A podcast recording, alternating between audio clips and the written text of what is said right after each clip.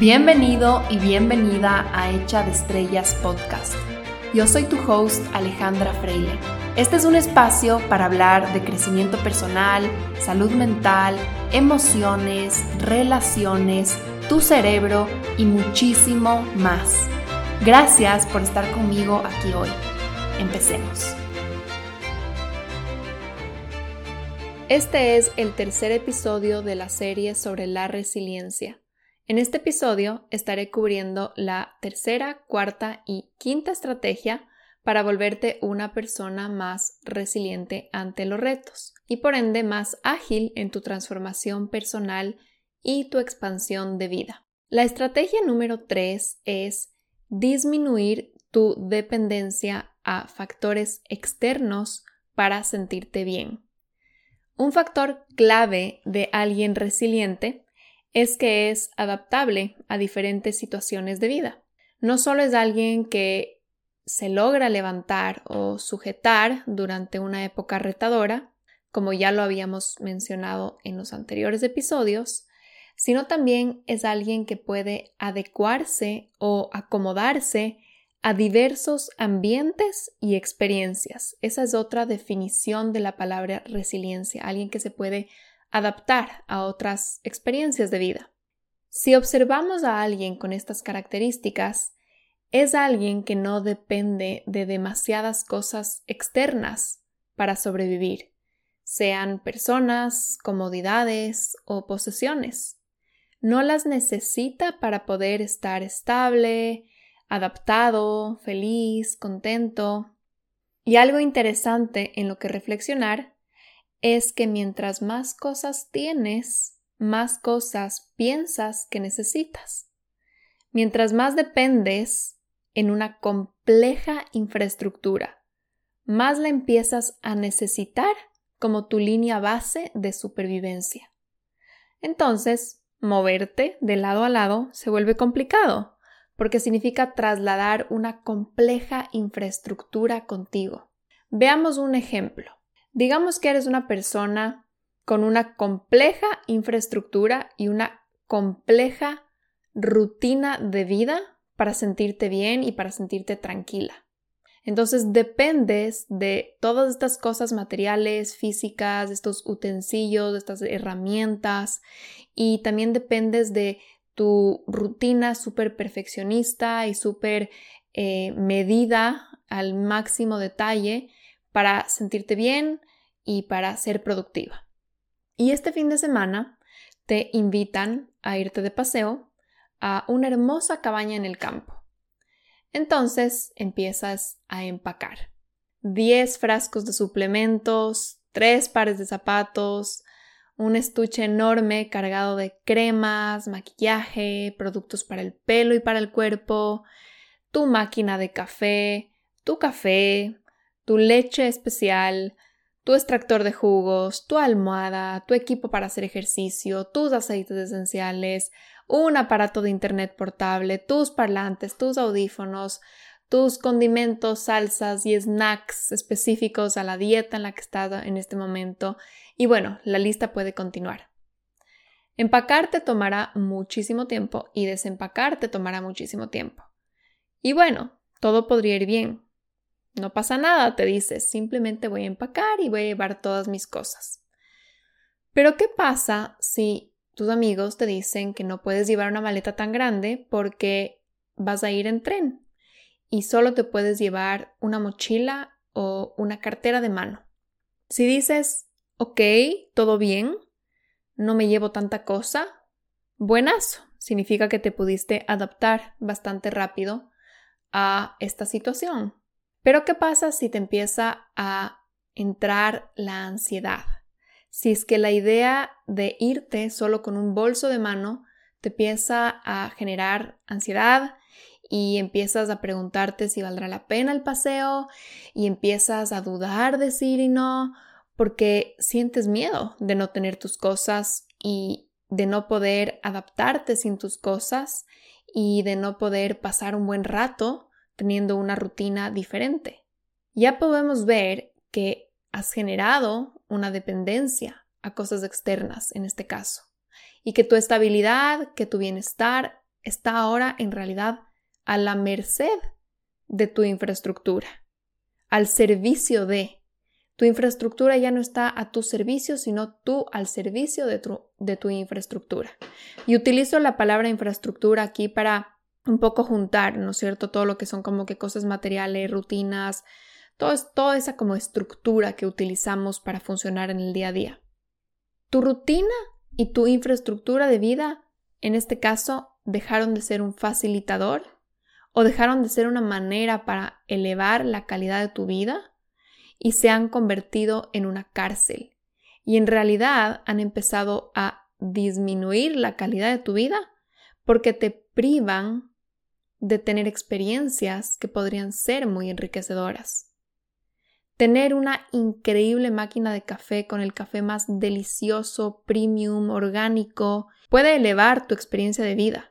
Puede traerte mucho placer, puede traerte salud, puede traerte eh, momentos de conexión contigo misma, puede traerte un montón de cosas, puede elevar tu calidad de vida, pero en realidad te puede limitar tu placer, limitar tu salud, limitar tu capacidad de conectarte cuando ya no te permite, yo qué sé, tomar un café de polvo instantáneo con tus amigos en una mañana de camping.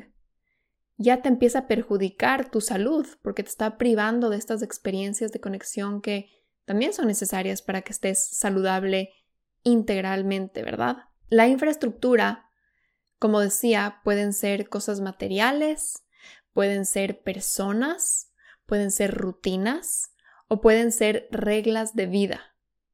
Y de manera sana, la infraestructura que cada uno de nosotros tiene facilita la vida. Es bueno tener herramientas para usar a diario. Es necesario tener rutinas y atajos para funcionar. Pero de manera disfuncional, una infraestructura puede volverse una cárcel. Y esto es contrario es lo opuesto a ser resiliente. Porque, ¿qué pasa si es que hay una crisis? Si es que hay una guerra o si es que hay un paro nacional, como es bastante común en Latinoamérica. Si te asaltan la casa y te tienes que alojar en otro sitio por una noche, o si es que se va la luz y te quedas incomunicado con el mundo por unos días, mientras más dependes de cosas externas, mientras más compleja es tu infraestructura, más riesgo tienes de sufrir y de incrementar tu sufrimiento ante cualquier crisis.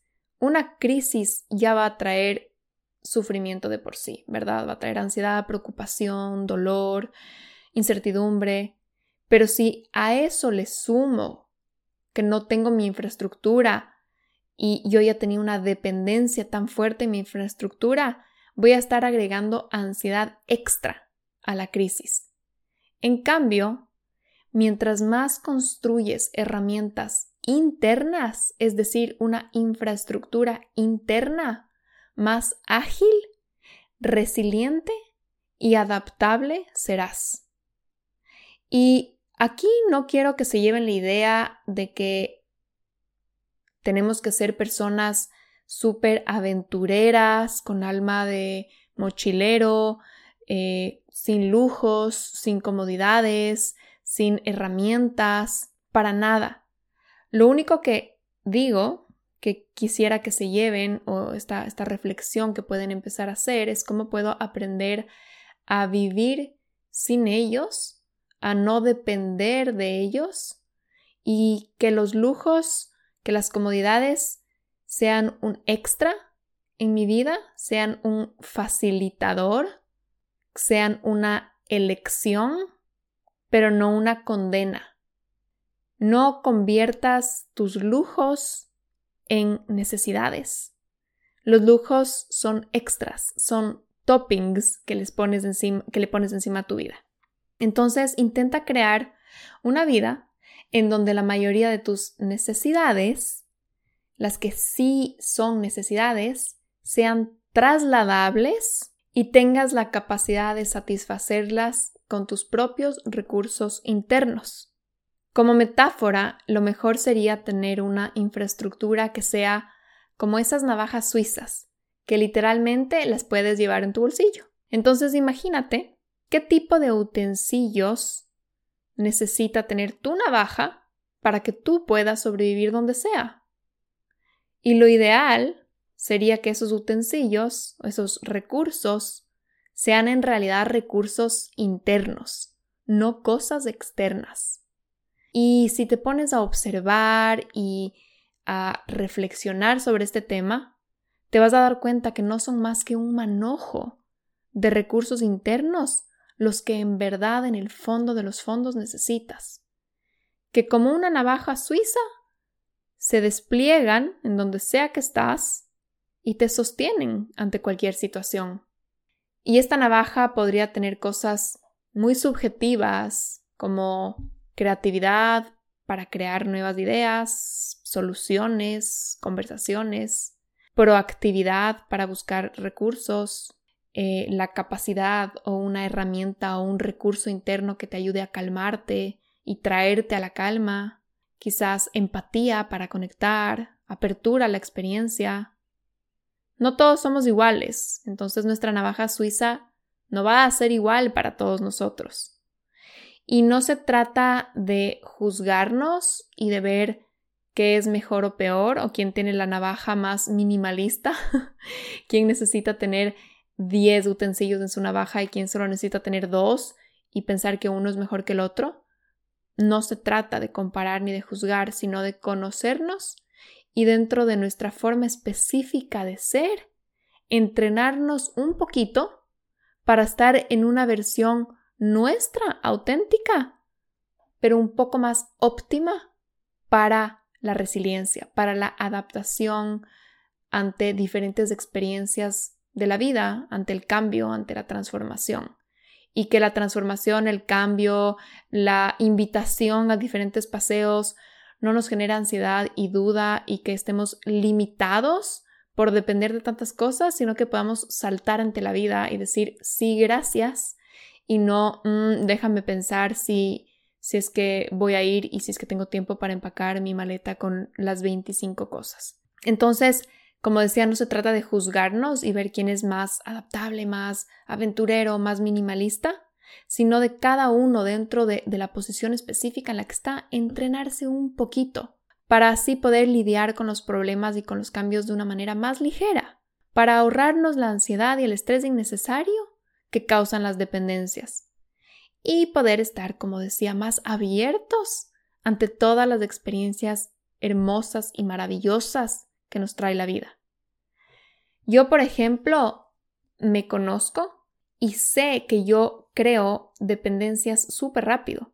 Cuando yo empiezo una cosa, yo me quiero casar con la cosa y quiero todos los días hacer exactamente lo mismo y consumir exactamente lo mismo y yo creo como unas, unas dependencias súper rápido. Entonces, lo que hago para prevenir casarme con algo y que después, cuando me separen de ese algo, yo sienta un divorcio y me sienta con un montón de ansiedad y, y, y, y que sufra, lo que hago es constantemente variar mis hábitos, variar las cosas que uso, variar los lugares en los que me muevo en el diario, variar un poco la rutina para así mantenerme ágil y resiliente. Aplico un poco de rotación en mi día a día para, como decía, no casarme con algo y que después la separación se sienta horrible, porque la separación siempre llega. Siempre llega un momento en que no vas a tener esa cosa, tal vez es una comida o una herramienta, un aparato de tecnología, lo que sea, siempre va a haber, va a haber un momento en que no va a estar ahí. Entonces no quieres que se sienta como un divorcio. Quieres estar, estar, ágil, estar entrenado a usar otras cosas, a comer cosas diferentes, a adaptarte, a usar tu creatividad, etcétera, etcétera. Entonces, como les decía, yo me conozco a mí, entonces trato de variar y derrotar constantemente. Y también algo que hago es evitar empezar hábitos que ya sé que son adictivos.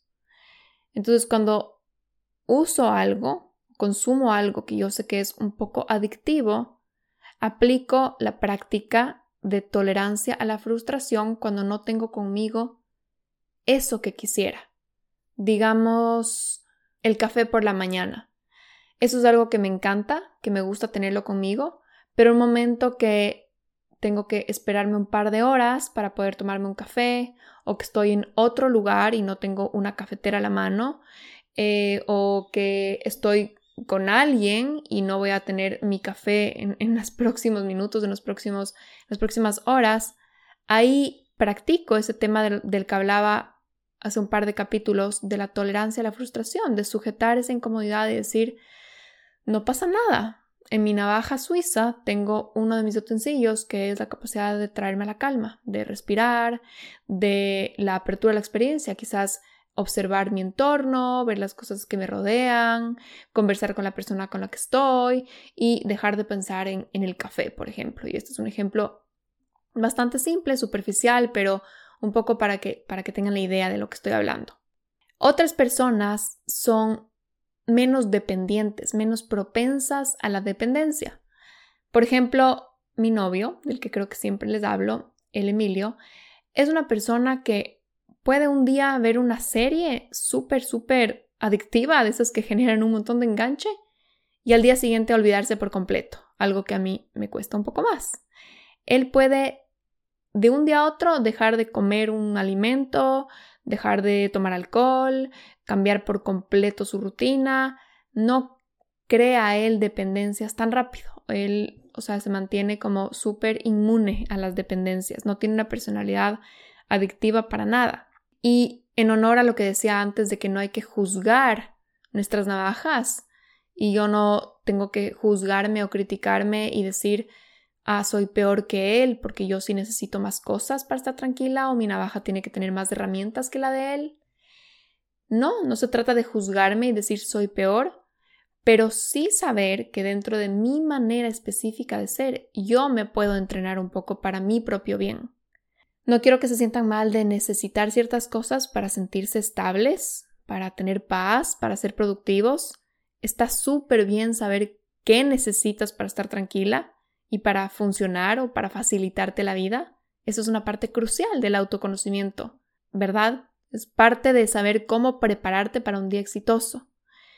La idea no es que nos queramos volver como monjes budistas y nos despojemos de todas las cosas materiales o que literalmente andemos por la vida con una navaja suiza, sino más bien que tengamos la capacidad para distinguir y reconocer con honestidad radical cuando las cosas externas nos están facilitando y son una elección que nos eleva la vida versus cuando nos están controlando y están adueñándose de nuestra paz mental. La idea es que tengamos la sabiduría para diferenciar cuando las cosas materiales dejan de estar a nuestro servicio y más bien nosotros hemos empezado a estar al servicio de ellas. Y ahí cuando reconozcamos esto con gentileza y con esa honestidad radical, nos intentemos separar intencionalmente de ese objeto material poco a poco con gentileza hasta que se sienta como, ok, ya no lo necesito para sobrevivir, pero lo puedo usar si quiero, lo puedo elegir si quiero. Entonces aquí como breve recomendación para bajarle un poco el apego a lo externo y a lo material, que es bastante intenso en este mundo también súper materialista y consumista en el que vivimos, que también hay una herramienta y un utensilio para todo, ¿verdad? Entonces es súper fácil necesitar tantas cosas para sentirnos bien. La recomendación que les quiero dar es tener ciertos días en el que practiques un poco de austeridad. Días simples en donde te bases en el minimalismo y lo que sea minimalismo para ti. Para alguien que le gusta usar 50 cosas en el día, tal vez bajarle un día a 30 se puede sentir ya como un reto, ya como un buen entrenamiento. Para alguien que es súper simple y súper adaptable, tal vez su minimalismo va a ser mucho más minimalista. El punto es que tú desde, desde donde estás te bajes un poco y tengas un par de días al mes o un día a la semana en el que intentes tener el día más simple y más minimalista posible. Por ejemplo, en donde comas alimentos súper simples, te hagas un desayuno con un par de ingredientes o te hagas un almuerzo con la comida más pura, sin tanto condimento, sin tanta salsa, sin tanta cosa, sin tanto suplemento, vitamina y que tantas cosas que pensamos que necesitamos, ¿verdad? O en donde entrenes solo con tu cuerpo o yo qué sé, solo en la naturaleza, salgas a un trote, a una caminata, en vez de hacer tal vez lo que siempre haces, que es irte al gimnasio y utilizar las 1500 máquinas y elásticos y bandas y resortes que tenemos ahí a nuestra disposición. O un día en donde pases sola, entonces dejas de depender de quizás estar conversando todo el día eh, por WhatsApp con tu amiga y tu prima y estar acompañada y estar rodeada de gente, sino que el minimalismo sea estar un poco en silencio o en donde uses el transporte público. Entonces ahí sujetas un poco esa incomodidad de no ir en tu carro o no sé, en general en donde no uses demasiadas de las cosas que tú normalmente usas en tu vida diaria, que para todos nosotros es diferente y es variado según nuestros requerimientos personales. Y esto con la intención, simplemente, meramente para que veas que puedes y que estás bien y que puedes volver al día siguiente a tu normalidad, a usar tus 35 condimentos y que no pasa nada, incluso los vas a apreciar más cuando los tengas ahí pero solo para que veas que puedes, que sobrevives y que no pasa nada cuando no tienes esos recursos externos y te entrenas. Y el rato que te invitan a ese paseo, a esa cabaña, puedes decir sí, gracias, sin la ansiedad de, mm, ¿será que voy a hacer, va a ser incómodo? ¿Será que voy a poder adaptarme? Amar lo simple te facilita. Aprender a amar lo simple te hace una persona más resiliente. Aprende a sobrevivir con lo más simple para que el momento en que no haya leche puedas tomarte el café negro feliz de la vida. Aprende a amar la naturaleza para que cuando no tengas wifi, la ansiedad no te robe una gran oportunidad de estar presente en ese hermoso entorno. Aprende a amar tu tiempo a solas para que cuando todos tus seres queridos estén ocupados, puedas tener un increíble fin de semana contigo misma. Haz las paces con tu cuerpo, con tu cara, con tu belleza natural, para que si por alguna razón no tienes maquillaje ni ropa fashion a tu disposición, eso no sea una limitación para salir a dar una vuelta, para ir a tomar un café, para verte con alguien. Aprende a distinguir si tus lujos son un topping una elección, un gusto o una cadena y una limitación. Es en verdad súper real eso de que no se aprecia algo hasta que se lo pierde. A veces voluntariamente dejar algo por un periodo de tiempo es justo lo que necesitabas para darte cuenta su increíble valor. Autodosificarte austeridad, simplicidad, minimalismo te hará apreciar y disfrutar muchísimo más tus privilegios y tus comodidades. Entonces, te recomiendo que escojas un día a la semana y lo vivas de la manera más simple posible. O que cuando tengas una invitación o te vayas de paseo, aproveches y no te lleves más que lo esencial. Y verás que no pasa absolutamente nada, que en realidad, a la final, lo esencial eres solo tú. Y además, como valor agregado, vas a darte cuenta que cuando no tienes tantas cosas, se estimula tu creatividad. Solo basta ver el comportamiento de un niño que no tiene juguetes un momento y empieza a crear casitas con los muebles y recetas con el lodo. O solo basta ver esos increíbles momentos en los que estás de paseo con tus amigos y como todos se olvidaron el parlante, no queda más que conversar o cantar alrededor de la fogata, para ver que cuando no se tienen tantas cosas, se estimula la creatividad y la conexión. Y bueno, el siguiente punto que va súper relacionado es la cuarta estrategia para la resiliencia. Viaja ligero. Por puro sentido común, mientras más cargas, más pesado eres para mover. Mientras más aferrado estás a una identidad, a una imagen, a un rol, más ansiedad sentirás cuando esta imagen se vea amenazada. Los animales más resilientes, es decir, que más sobreviven a condiciones diferentes o extremas, son los que se pueden adaptar a ellas. Son los que tienen sistemas internos de adaptación de sus necesidades y que pueden sobrevivir con poco, o que tienen agilidad o virtud para hacer de lo poco suficiente. Uno de los animales más resilientes es el zorro. Un zorro puede sobrevivir tanto en un páramo como en una ciudad de cemento, tanto en climas cálidos y húmedos como en climas fríos y secos. Un zorro encuentra una guarida, es ágil, es rápido, es pequeño, delgado, liviano, flexible, inteligente. Personalmente me inspira pensar ¿Cómo puedo ser más adaptable, más ágil, más flexible? Y no solo para sufrir menos cuando mi entorno no sea todo lo que yo quisiera que sea, sino para ser ágil en evolucionar, rápida en crecer, más ligera para transformarme, más rápida para incorporar aprendizajes, para inventar cosas, más veloz para juntar ideas, incluso más empática y más hábil para relacionarme con mis pacientes. Porque si me muevo con ligereza, conecto. En cambio, si me aferro a una verdad cerrada, se crea fricción. Y esto no va relacionado a lo material, que ya lo hablé en el punto anterior, sino en referencia a lo interior, a las creencias, a las narrativas, incluso a la forma de ser. Con viaja ligero me refiero mucho a esa travesía interior de transformación personal.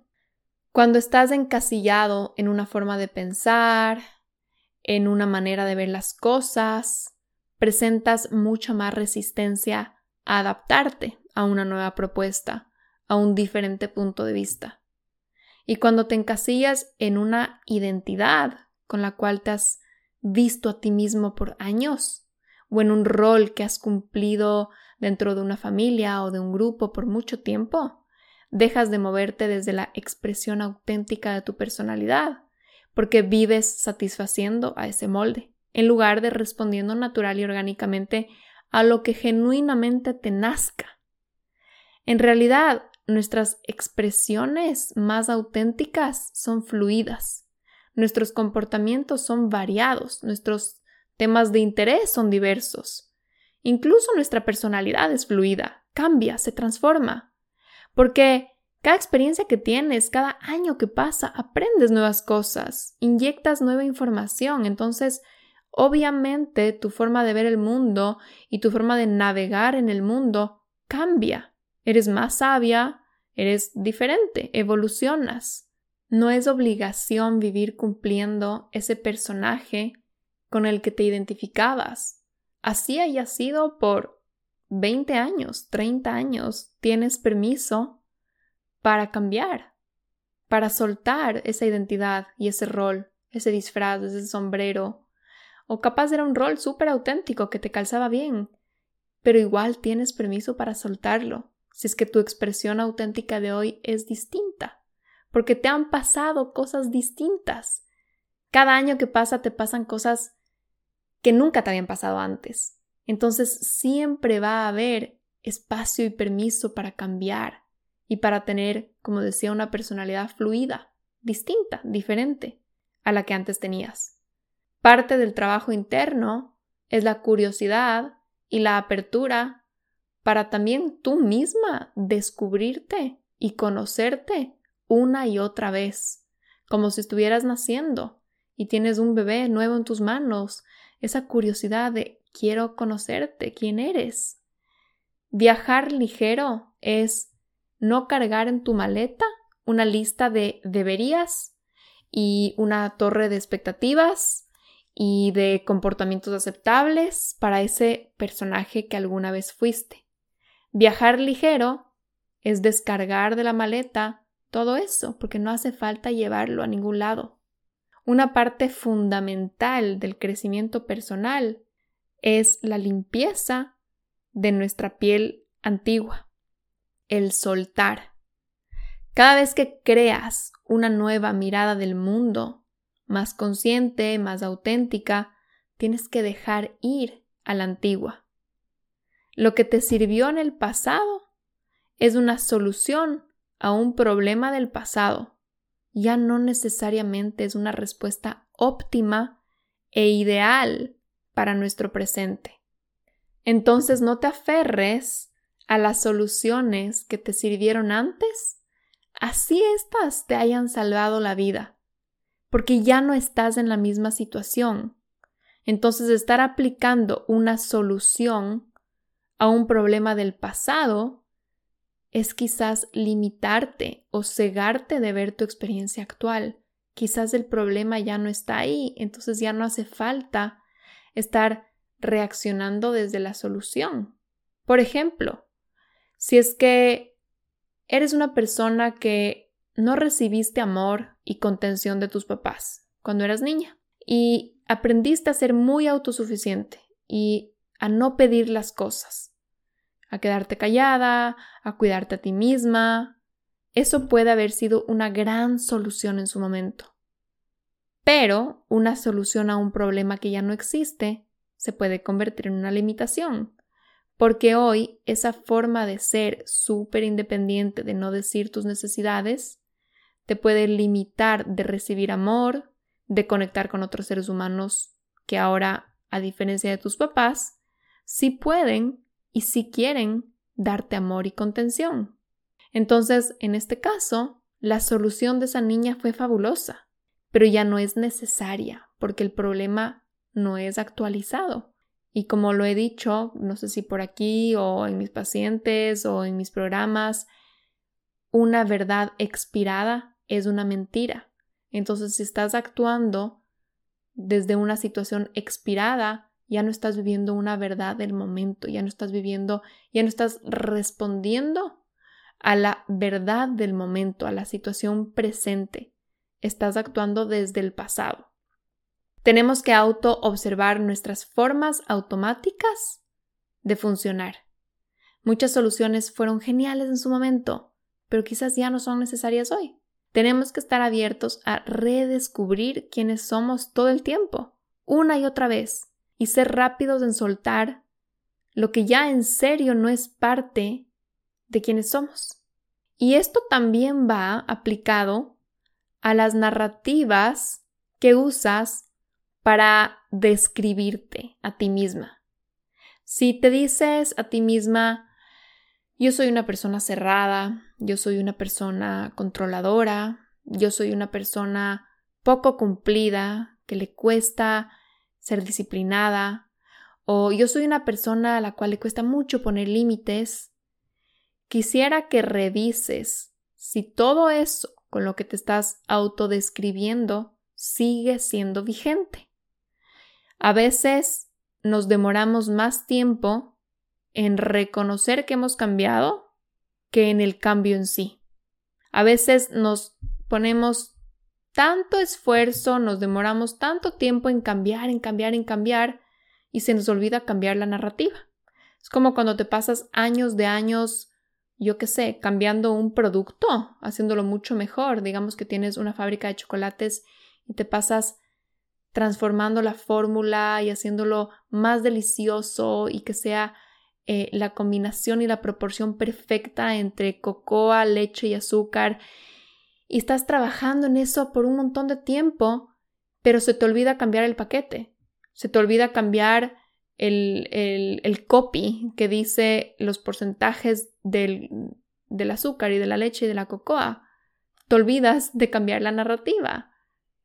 Entonces, hay que revisar si es que lo que estás diciendo de ti misma sigue siendo vigente o solo estás como disco rayado repitiendo lo que usabas para describirte a ti misma en el pasado.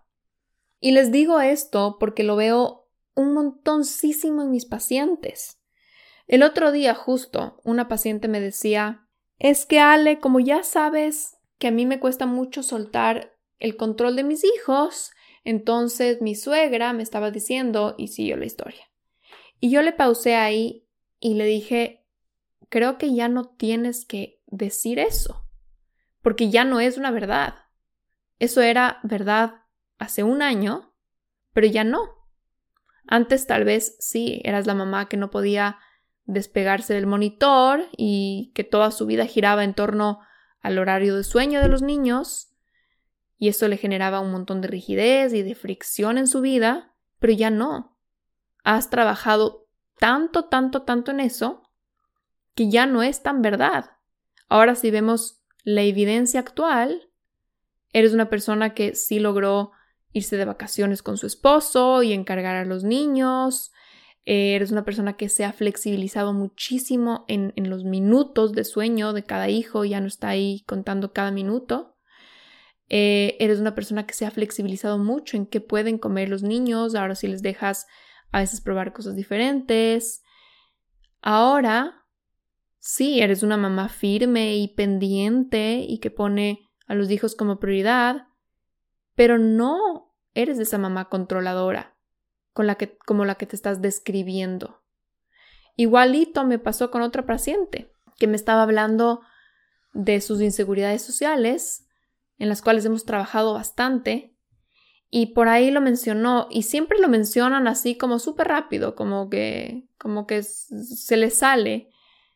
Algo dijo en una forma que se catalogaba a ella como insegura socialmente, como vergonzosa, como tímida, y también ahí yo le tuve que pausar y decir, creo que esa etiqueta ya no te calza. Creo que ya tienes que dejar de describirte a ti como es que yo soy súper insegura, yo tengo un montón de vergüenza. Veamos la evidencia de lo que eres hoy. Y si vemos esa realidad, a ver, los últimos meses has hecho varias conexiones profundas y auténticas con nuevos amigos, ¿No te has sentido nerviosa ni en parálisis en las últimas reuniones sociales, que era algo que antes sí te pasaba? Es más, me contaste el otro día que las disfrutaste muchísimo. Eh, ¿Tienes planes sociales para este feriado que viene a continuación? Entonces, si vemos el conjunto, el promedio de la evidencia de tu vida en los últimos seis meses, no creo que es justo ni coherente decir que eres una persona socialmente insegura, ni autodiagnosticarte como tímida, vergonzosa, porque eso ya no es tan verdad, ya no es tan real. Entonces tenemos que ver si las cosas que nos decimos de nosotros mismos siguen siendo vigentes, o si solo son libros de historias del pasado que estamos cargando en nuestra mochila por costumbre. Un poco es revisar el, el copy, ¿no es cierto? El copy de la página web y ver si está actualizado con el producto que eres hoy. Es interesante que a veces somos más libres de lo que permitimos contarnos. Entonces tenemos que actualizar esa narrativa y ser honestos con quién somos hoy, con las dificultades que sí tenemos hoy. Si es que te causa ansiedad y vergüenza hoy día la reunión social, perfecto que lo reconozcas y que lo digas, pero que esté actualizado con tus retos del hoy. O sea, aparte de la mirada a uno mismo con honestidad radical, también radica en que sea actualizado, que sea vigente, que sea coherente con la persona y la evidencia de lo que soy hoy. Entonces quisiera que observen sus vidas y quizás observen la evidencia de lo que ha pasado en sus vidas los últimos seis meses, de cómo se han comportado, qué han sentido, qué han hecho, qué no han hecho, y vean qué tan congruentes son las narrativas que están usando para describirse a ustedes mismos. No porque algo te costó mucho en el pasado, significa que es una etiqueta permanente de tu identidad. E incluso cuando alguien te diga, ah, no, pero que tú sí eres lo más desordenada del mundo, también le puedes pausar y decir, oye, era súper desordenada, tienes razón, pero mira mi vida los últimos seis meses, o sea, mis cosas están en la repisa, estoy siendo súper puntual, eh, estoy lavando y guardando los platos todas las noches, creo que ya no soy tan desordenada como, como dices. Y la otra persona puede decir, hmm, cierto, estaba, estaba hablando de la tú del pasado. también puedes pausar esas personas y eso es algo que a veces cuesta y a veces uno no se da cuenta cuando la otra persona te dice, ah, no, no, es que tú sí, no sé qué, no sé cuánto. Uno es como, sí, sí, sí, y te compras una verdad expirada. A mí me pasa, a veces con amigas, que me hablan, me describen a mí en una versión que ya no existe, que ya no está ahí, y es como, hmm, pero a ver, no, no es tanto así, ya no soy tanto así como tú dices, creo que eso era más antes, pero trabajado full en eso, entonces cambiemos un poquito la historia, cambiemos la descripción del paquete, ¿verdad? Y bueno, todo esto va muy ligado a la resiliencia, porque el que se llena de etiquetas y de banderas y de roles y de identidades y se ciega de ver el presente, no estará aplicando soluciones reales específicas y creativas al entorno actual, que eso es crucial para ser resiliente. El ser resiliente es ser recursivo y proactivo a un problema actual, es decir, a ver, a ver, este es mi entorno, esta es la crisis del momento, esto es lo que hay, cómo lo abordo. Entonces hay una agilidad en la respuesta. Pero si estás con una mochila llena de soluciones pasadas y de narrativas expiradas, no vas a ser muy ágil porque tu mochila es pesadísima. El rato que abras la mochila no vas a saber cuál herramienta sacar porque te va a salir ahí la, la, a ver, tienes que ser de esta forma, tienes que comportarte de esta otra. No, no, no, pero tú no eres la que toma el mando, tienes que ser la niña bien portada. Entonces te van a salir tantas cosas en tu mochila que no vas a poder coger la, la herramienta más enfocada y específica para el problema actual y ponerla en uso. Estás, si estás viviendo desde el manual de esos libros que cargas, en lugar de respondiendo intencionalmente desde lo que tienes hoy frente a ti, dejas de ser resiliente. Y ojo, como decía hace un rato, no está mal describirte, conocerte, saber que eres de una forma, reconocer, ok, este es un área en donde todavía tengo que trabajar, aquí tengo todavía sombra, aquí tengo inseguridad, aquí tengo miedos, eso está súper bien, siempre y cuando sea una descripción actualizada y moldeable, porque todo lo que somos puede cambiar si queremos. Lo que nos disgusta de nosotros lo podemos mejorar y lo que nos gusta de nosotros se puede oxidar si lo descuidamos. No hay un título personal, una etiqueta, una narrativa que se va a asegurar como que escrito en piedra que te quedarás así para siempre. A la final somos fluidos, las experiencias nos cambian. Entonces no te pongas una identidad fija, porque la vida te cambia, te transforma. Para ir cerrando este tema, el viajar ligero significa ser ágil en adaptar tus creencias, narrativas e identidad. Significa permitirte cambiar. Significa reescribir esa descripción personal constantemente con radical honestidad para ver en serio en dónde estás parado y qué necesitas para moverte desde este punto actual hacia el siguiente al que quieres llegar. Viajar ligero es dejar atrás, descargar de la maleta las capas de piel innecesarias, los disfraces del ego, las creencias del miedo, los sombreros, los roles y como dije antes, llevar solo lo esencial que eres tú.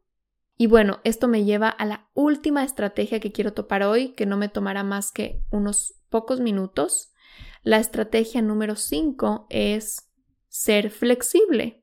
Es sentido común que las personas resilientes son bastante flexibles, ¿no? Y también es sentido común que la flexibilidad es lo opuesto a la rigidez.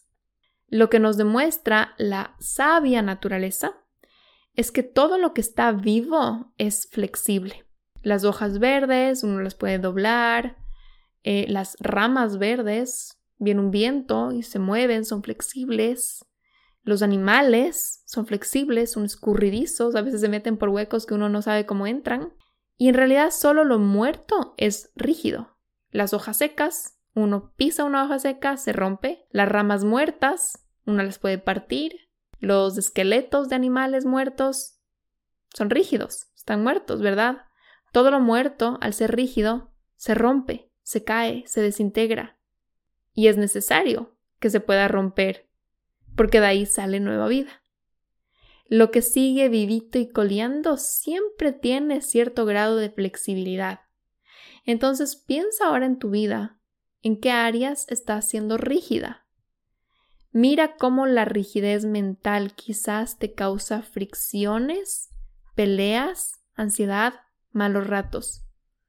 Y en cambio, la flexibilidad, cuando aplicas flexibilidad, cuando dices, bueno, voy a soltar, bueno, voy a confiar, voy a dejar que sea, voy a ver desde tu punto de vista, voy a aplicar curiosidad plena, que eso requiere mucha flexibilidad mental, se oxigena tu vida, se alimenta, te permite estar abierta a las experiencias.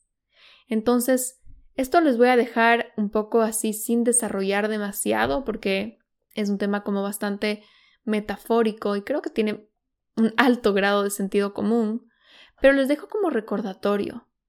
Para aumentar la resiliencia hay que constantemente practicar la flexibilidad y ver con honestidad radical en dónde estamos siendo rígidos en nuestras vidas, reconociendo y sabiendo que lo rígido se rompe y que lo rígido es sinónimo de muerto, que mientras yo me mantenga flexible, ágil, un poco escurridiza, voy a poder moverme a diferentes ambientes, adaptarme, moldearme para bien.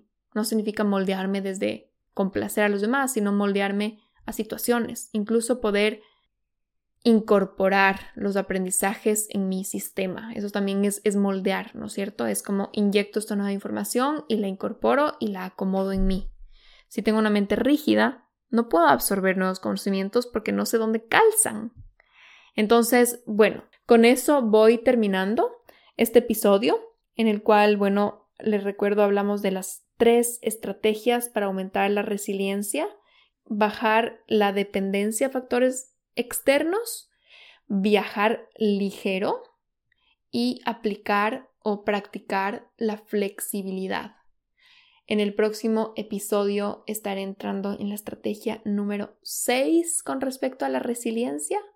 Y nada, con eso les dejo. Espero que este episodio les haya gustado, les aporte en sus vidas, les deje pensando cosas y me cuentan qué tal les pareció. Les mando un abrazo gigante, les agradezco como siempre por compartirlo, por dejarme sus reviews, por mandarme sus mensajitos. Ya saben cuánto me gusta saber y conectar con ustedes. Un abrazote.